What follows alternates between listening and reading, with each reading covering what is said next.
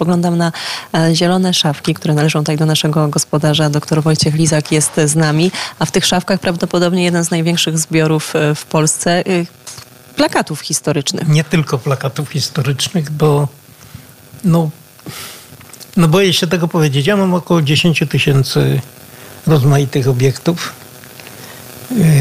Nie widać tego może, ale tak to wygląda samych tych grafik przedstawiających polskie miasto od pierwszych wydań Szydla i Brauna Hogenberga, to jest koniec XV-XVI wieku, do czasów współczesnych, no nawet nie liczyłem, może trzy, może cztery tysiące sztuk.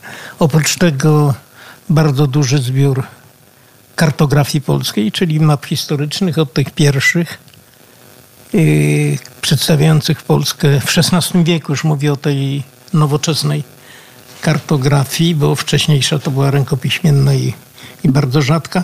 Oprócz tego chcę powiedzieć, że też yy, no, yy, uwielbiam rękopisy. Powiem tylko tyle, że w moich rękach jest zbiór listów rodziny Antoniego Radziwiła, tego namiestnika Wielkiego Księstwa Poznańskiego, bo w ilości około 150 sztuk, to z tych listów i plus rzeczy związanych z rodziną Radziwiła, bo również posiadam jego dorobek muzyczny, czyli tą jego kompozycję do Fausta Goethego. Mam dwa egzemplarze tejże kompozycji jego i to jest 50% zachowanych w skali Polski. Zrobiłem zresztą z tego Radziwiła już wystawę w, w Muzeum Niepodległości w Poznaniu, teraz w Lewkowie i jest również propozycja, żeby przypomnieć Radziwiła w Berlinie, bo ci Niemcy to mają taki dość specyficzny stosunek do Polaków, że oni to tak nie za bardzo tą kulturę mogą zrobić.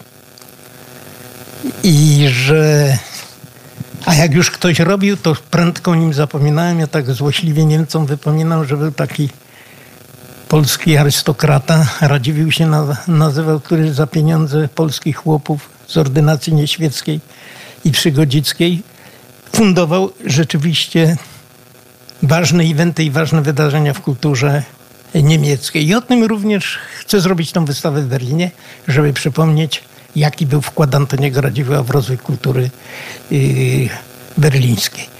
No i jeszcze oprócz tego, no co ja mogę powiedzieć? Powiem jeszcze tyle, że, że moją pasją też było powstanie styczniowe. Doszedłem w pewnym momencie do 600 przedstawień powstania styczniowego graficznych, głównie drzeworytniczych, tego co wszystkiego, co wychodziło na zawodzie, bo my jesteśmy przyzwyczajeni do oglądania tego powstania z punktu widzenia Grotgera. I to się tak zamyka. Parę jeszcze obrazów Gierymskiego, koniec. A to powstanie naprawdę było bardzo dobrze, yy, że tak powiem, przedstawiane.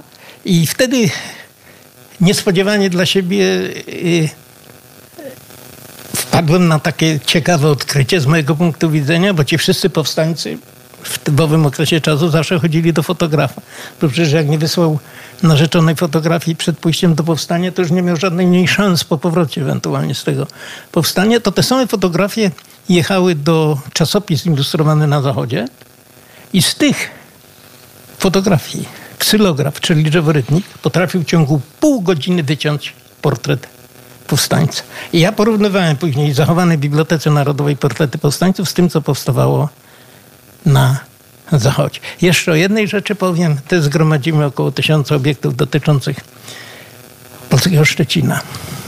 Polskiego Szczecina, początków tego polskiego Szczecina od 1945 do 1949 roku, czyli przed, powiedziałbym, wejściem w fazę takiego ostrego y, stalinizmu. Bardzo mocno ubolewam, że nie mogę znaleźć pomieszczenia na ekspozycję tego wszystkiego.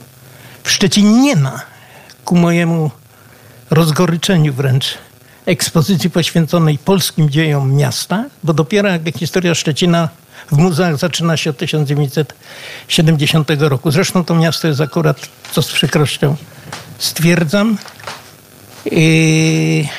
bardzo słabo obsadzone placówkami muzealnymi.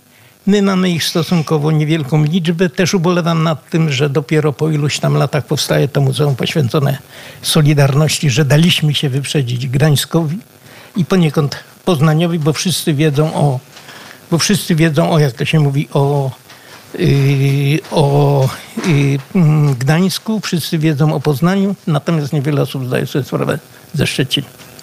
Tak jak i e, niewiele osób e, zna Edwarda Wojniłowicza. Za chwilę Józef Skowroński zaprosi nas na, e, na spacer po Bydgoszczy. Opowieść o skwerze Edwarda Wojniłowicza. Pan zetknął się z Edwardem Wojniłowiczem? Oczywiście, że tak, bo potem jak zrobiłem doktorat z, ze stalinizmu, to drugą jakby taką wtedy bez pracy byłem, miałem dużo czasu to zająłem się właśnie tą Polonią w Związku Radzieckim. W Związku Radzieckim pomiędzy 1917 a 1939 rokiem i napisałem taką wydaną w podziemiu pracę, zresztą pierwsza była. Ona była taka stosunkowo słabo udokumentowana, ale, ale też siłą rzeczy zainteresowałem się tym, co się działo wcześniej w byłym Wielkim Księstwie Litewskim. Zwłaszcza, że moja żona pochodzi z tej drobnej szlachty, takiej prawie że zagrodowej z okolic Grodna stamtąd jest jakaś ta tradycja potrwa i siłą rzeczy zacząłem się tym wszystkim interesować. Wojniłowicz zaczyna bardzo postać. To był taki lider tego okresowego ziemiaństwa. To był jeden z tych ludzi, z którymi się wszyscy polscy, władający językiem polskim, posiadacze ziemscy liczyli i niestety pozbawiony majątków musiał wylądować po 1900 i 18 roku w Bydgoszczy i tam zmarł. I to był, drodzy Państwo, najnowszy utwór zespołu YouTube, zespołu, za którym średnio przepada nasz e, dzisiejszy gospodarz, dr Wojciech e, Lizak. Zgadza się, jakoś nie przemawiam do mnie.